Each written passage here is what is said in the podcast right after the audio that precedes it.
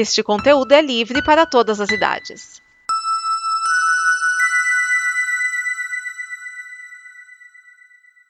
Obrigado por dar play neste programa. Em nome das pessoas que o fizeram, peço que você expresse sua opinião nos comentários e considere nos apoiar na campanha de apoio, seja no Apoia-se ou no PicPay. As informações e os comentários estão em nosso site comboconteúdo.com. Agora, fique com o programa.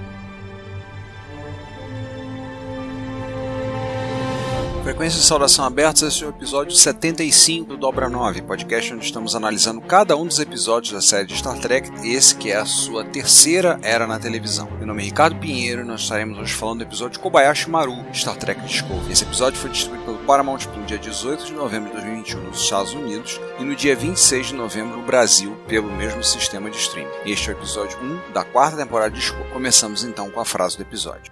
What am I, a doctor or a moon shuttle conductor? Porque nós somos a federação, é o que nós fazemos. Capitão Michael Byrne. Passemos então à resenha do episódio.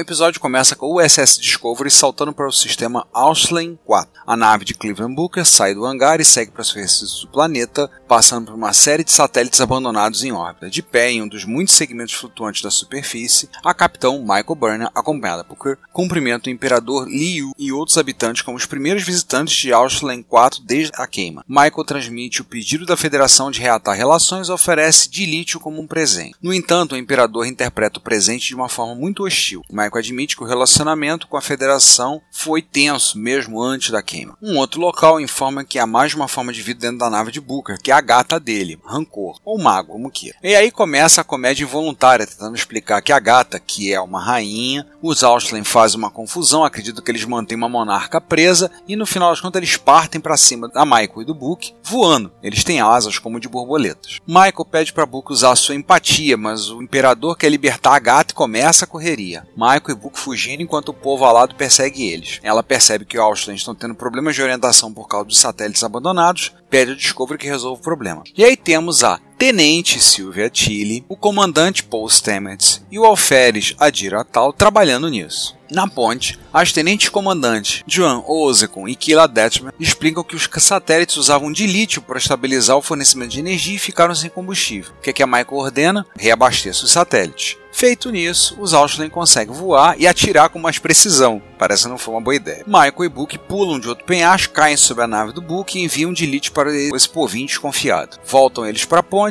o oficial de comunicações tenente Christopher diz para capitão que Liu a chama. Ele pergunta por que, que Michael lhe deu de lítio mesmo depois de tudo que aconteceu. E aí ela falou a frase qual nós falamos no início do episódio. E ela acrescenta que a federação está pronta para fornecer mais assistência, sem compromissos. A missão terminou, Michael ordena que a nave siga seu rumo. Let us fly. Em Câminar, o conselho agora se reúne com os Baú e junto com os Kelpianos estão lá reunidos para discutir o presente de lítio da Federação. Curiosidade, a sala você percebe que é debaixo d'água. Sukal fala que ele não é mais uma ameaça. Saru fala sobre os cinco meses que ele passou em Caminar, maravilhando-se com o crescimento de seu povo e pede a eles que compartilhem seus conhecimentos e experiências contra. Na Discovery, Booker se prepara para ir para Keijan, onde participará da cerimônia de Iksu Zen de seu sobrinho Leto, um ritual típico da sua raça a Discovery retorna para a cerimônia de reinauguração da Academia da Frota Estelar 125 anos após seu fechamento. Booker percebe que Michael não está lá muito empolgada com a nova presidente da federação, Lyra Hillock. Michael acha que Hillock quer se promover. No discurso, Michael fala que há um ano atrás a sede da federação estava escondida e haviam apenas 38 mundos filiados. Agora já são 59 e a camuflagem foi praticamente retirada. Ela fala do futuro brilhante dos novos cadetes e apresenta Hillock, que reconhece a contribuição da Discovery sua equipe para restaurar a federação, menciona pesquisas para diminuir a dependência do dilítio início e prevê uma expansão da exploração científica para a frota estelar, mostrando a recém-construída doca espacial Archer, capaz de construir e dar manutenção a várias naves de forma simultânea. Posteriormente, o almirante Charles Vance mostra a doca especial a sua esposa e sua filha. O tenente-comandante Bryce e o tenente Christopher conversam sobre a missão em Austin, mas Bryce adverte o Christopher que ó, não fica muito confortável a bordo da Discovery, pois sua visita de consultoria na USS Curry durará apenas mais dois dias. Eles se juntam ao resto da equipe sênior da Discovery, que está conversando com Rillock no momento em que Michael se afasta para falar com Tilly, que está sozinho. Tilly tem sentimentos mistos quanto à sua promoção a tenente, mas antes que Michael responda, a tenente Audrey Willa a chama para uma reunião urgência com Vance. A Federação recebeu um pedido de socorro registrado do comandante Nalas, um aquazoniano da estação Deep Space Repair Beta 6. Ele informa que duas horas antes, por razões desconhecidas, a estação perdeu os propulsores de estabilização, a gravidade está comprometida e a transmissão se encerra de forma abrupta. Vance diz que os relés subespaciais da área também estão offline, levando Michael a supor que o pulso eletromagnético de uma chama solar pode ter derrubado esse sistema. Keijan é o sistema mais próximo, mas que não há tempo para esperar que outra nave chegue à estação em dobra, então quem vai? A Discovery. A presidente Rilla quer ir a bordo para ver o motor de esporos em ação. A Michael se opõe, afinal de contas é a presidente da federação, né? Mas a Rilla insiste em fazer o quê? Vai. Michael protesta com Vance que lembra, olha, a presidenta não precisa da sua permissão e observa, olha, a conexão com um político poderoso pode ser uma ferramenta útil para Michael no futuro. Michael e Rilla chegam à ponte enquanto a Discovery se prepara para partir. Michael adverte a presidenta para se preparar porque o salto pode ser desorientador no início, mas ela insiste, está tudo bem, porque ela costumava pilotar nave de carga com o pai dela. Ao salto, quando chegam, Michael observa. Rilla que tá de boa. E a estação tá lá girando feito um peão no espaço. Não foram erupções solares com certeza. E a estação vai quebrar no meio se não fizerem nada. Corta, vamos para Keijan, aí vemos Booker, Leto e Carrim caminhando por uma floresta até uma raiz bem grande. Booker explica que as raízes atingem o planeta e um pouco de seiva será misturada a uma gota de sangue de Lito num frasco que ele usará como pingente. O menino pergunta pro tio por que ele não usa um daqueles frascos, mas Carrim responde: Outro dia a gente conta essa história para você. Canta uma música na sua língua natal e o menino sai correndo para mostrar o frasco para seus amigos. Enquanto isso, Booker e Carrinho ficam confusos ao ver um bando de pássaros tendo um comportamento muito estranho. Voltamos para Discovery, Tilly informa vários dados sobre a estação, os escudos estão baixos, o casco está levemente magnetizado, as comunicações praticamente são nulas e Michael percebe uma distorção. Tilly fala a respeito, mas Reed diz que não consegue encontrar nada que possa criar uma distorção tão grande. E a Discovery finalmente faz contato com o comandante da estação, que avisa a tripulação está confinada na sala de controle principal. Há falhas no suporte de vida em outros sistemas por toda a estação. A Discovery diz que pode consertar os propulsores para parar de girar desse jeito. Tilly e Tal são enviadas para a estação quando Detmer consegue igualar o curso errático e o giro da estação. Ou seja, a estação estava girando que não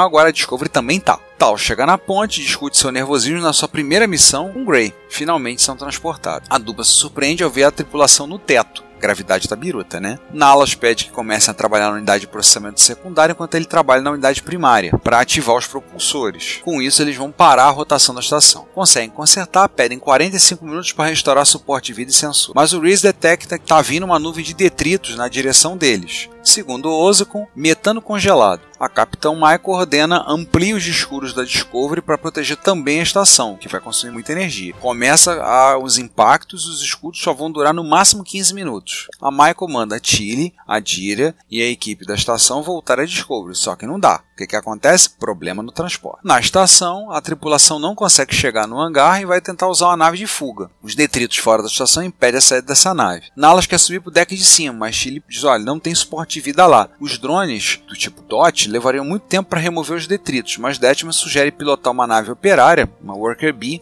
para limpar os detritos. O que, que a Michael faz? Eu mesmo vou pilotar, deixando o comando para Reese. Obviamente a presidenta questiona sua decisão de deixar a nave durante a emergência. A Michael diz ela é a escolha mais segura e lógica, porque ela é a piloto extraveicular mais experiente. E não tem jeito, a Michael vai. Volta pro conselho de caminhar. Tá lá Sukal e Saru conversando. Saru pensa na Discovery. Sukal agradece sua orientação e amizade, mas ó, tá na hora de você voltar para a frota, o que todo mundo já sabia. Enquanto Michael se aproxima da estação para limpar os escombros, vemos que Nala está surtando. A Michael remorte parte dos detritos, mas a nave é atingida por um pedaço gigante de gelo e destruído. Bem, se não fosse a tecnologia do século 31, Michael estaria morta e ela não sabe, né? Atinge, mesmo assim ativa o sistema na hora e ela consegue se salvar. Nala surta. Tilly tenta impedir ele de levar a tripulação a uma missão suicida, ele puxa uma arma e aponta para ela. Na Discovery, Rilak começa a conversar com Nalas para ganhar tempo, enquanto Michael limpa o que falta. Ela o acalma, falando com ele sobre seu mundo natal, e quando ele começa a falar, Michael termina. A nave não pode levar todos uma viagem, então Nalas, Tilly e Adira ficam para trás, enquanto os outros seguem para Discovery, incluindo Michael agarrada no casco externo. No caminho, ela fala com Rilak sobre se ela realmente visitou o planeta de Nalas ou apenas leu o arquivo dele. E ela diz para Michael que ela quer saber o que, que ela fez, se ela mentiu ou não. Isso é realmente relevante? Michael e a equipe da estação chegam em segurança na Discovery, mas a, a, viagem de volta para os três tripulantes restantes não terá a proteção dos escudos. Willock sugere deixá-los para trás, questionando se Michael acha que sempre vencerão todas as adversidades. Michael pergunta se a presidenta está removendo do comando, mas Willock se arrepende. Voltamos para Keijan, Booker pega sua nave e, quando está na atmosfera superior para investigar a estranha atividade das naves, chegando lá encontra um bando que caiu do céu e fala para Carrin, pegue Leto e leve ele para um lugar seguro rapidamente. Ao chegar no espaço, ele vê uma enorme distorção gravitacional destruindo a lua do seu planeta. Os impactos dos escombros tiram o controle da nave. Voltando para a estação, Nalas conversa com Tilly e Adira até que a nave retorna para resgatá-los, partindo momentos antes que um enorme pedaço de metano destrua aquela parte da estação. A nave de fuga chega no andar da Discovery, ela salta, mas um pedaço da estação atinge um hangar, ou seja, muita destruição. O Dr. Hill Cubber e o pessoal médico correm para o andar modificado,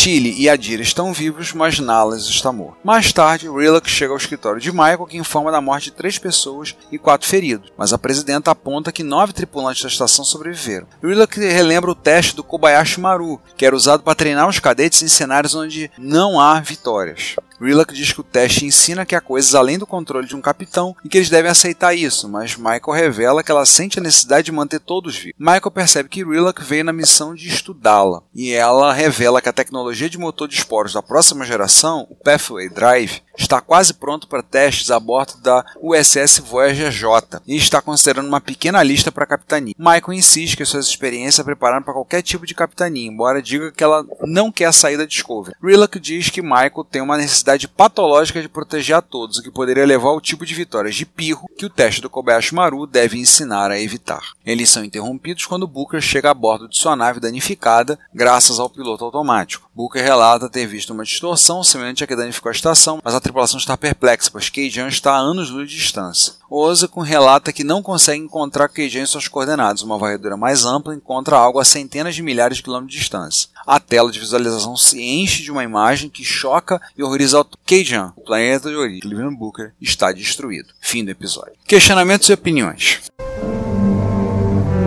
Fascinating.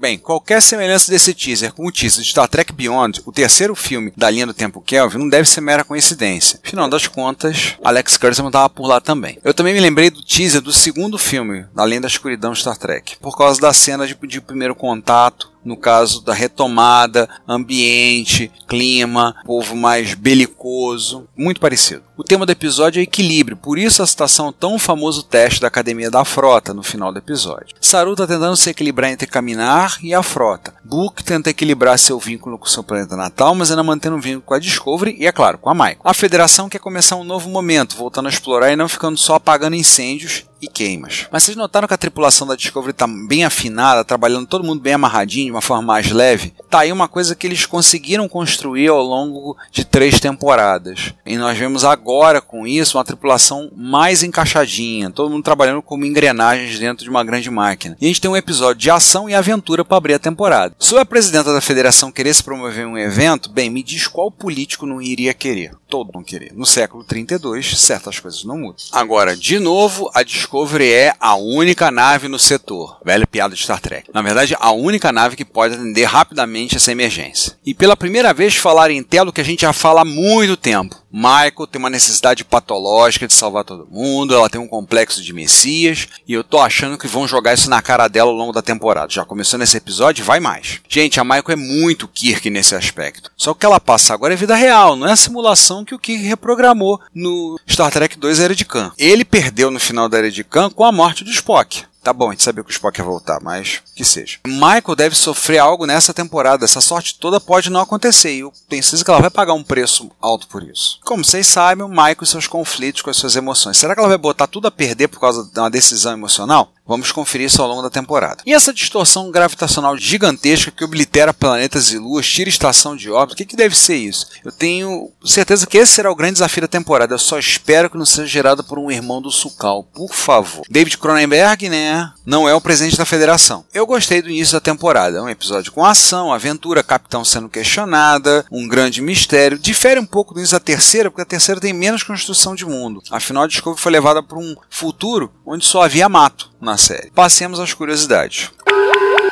O episódio saiu ao mesmo tempo que o quinto episódio de Prodigy, Terror Firma, desde 1999 que não saem dois episódios de séries diferentes da franquia no mesmo dia. Agora a Paramount fez uma tremenda de uma lambança, rescindindo o contrato com a Netflix dois dias antes do lançamento da série nos Estados Unidos. Mas saiu no Brasil exatos oito dias depois no serviço dela da Paramount Plus, que não está disponível em todos os países. Por exemplo, não está disponível na Europa. Não vamos discutir maiores detalhes a respeito, mas nós recomendamos que você ouça o DN podcast aqui da Combo, vai ouvir análise dos nossos especialistas sobre o desperdício de dinheiro que essa burrada deve ter levado a Paramount e a Viacom. Pelo visto, se passaram cinco meses de fim da terceira temporada e Doca Archer, sim, é uma homenagem a Jonathan Archer, esse mesmo que você está pensando de Star Trek Enterprise. E naquele momento ouvimos o Archer's Team, composição de Dennis McCarthy, feita para Star Trek Enterprise. Gente, parece que a presidenta é um misto de humana, cardassiana, mas alguma coisa. Não sabemos exatamente aí. Todo elenco recebeu promoções. Tem gente fazendo piada dizendo que isso é uma bolsa esporte, que tinha que fazer uma CPI, que a promoção veio depois de 930 anos sem promoção. Mas a Tilly virou tenente e o Alfer Skin lá de Voyager não foi. Ainda bem que o Garrett Wang, o ator, leva-se na esportiva até hoje. E o Reese assumiu o posto de capitão interinamente duas vezes, no mesmo episódio. Será que a Michael fez o teste do Kobayashi Maru? Eu acho que não, né? Porque ela entrou pelo pistolão da Academia de Ciência de Vulcano, né? Seria interessante ver ela lá. Aliás, para quem tiver curiosidade, existe um livro chamado Kobayashi Maru, obviamente não é canônico, mas ele conta como todos os outros tripulantes da Enterprise original passaram pelo teste do Kobayashi Maru. Bem interessante. Tem o Luriano na tripulação da estação de reparos.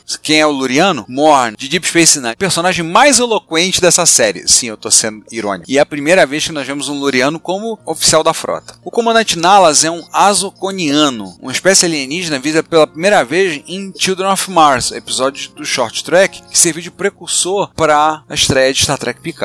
Vocês perceberam um pingo andando pelos corredores da Discovery? Pelo visto, o pingo do Lorca sobreviveu, mas o que os Klingons não vejam. E a nave do Booker tem o Carinha, né, que é uma cápsula de pequeno porte para dois, que eles usam nesse episódio. Uma curiosidade da produção, as cenas em três planetas, Kaminar, Auslane 4 e Keijan, foram possíveis graças à tecnologia do cenário virtual AR Wall, que a Viacom anunciou que foi instalada nos estúdios da CBS Toronto e eles estão usando direto em conclusão.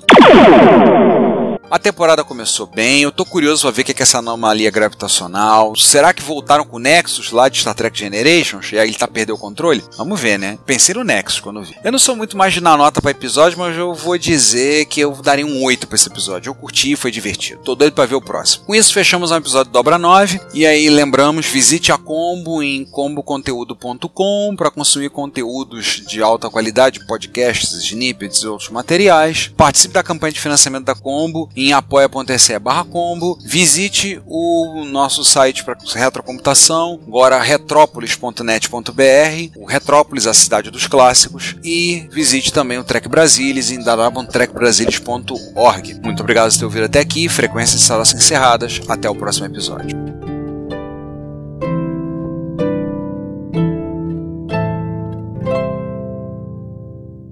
Esta é uma produção da Combo. Confira todo o conteúdo do amanhã em nosso site comboconteúdo.com.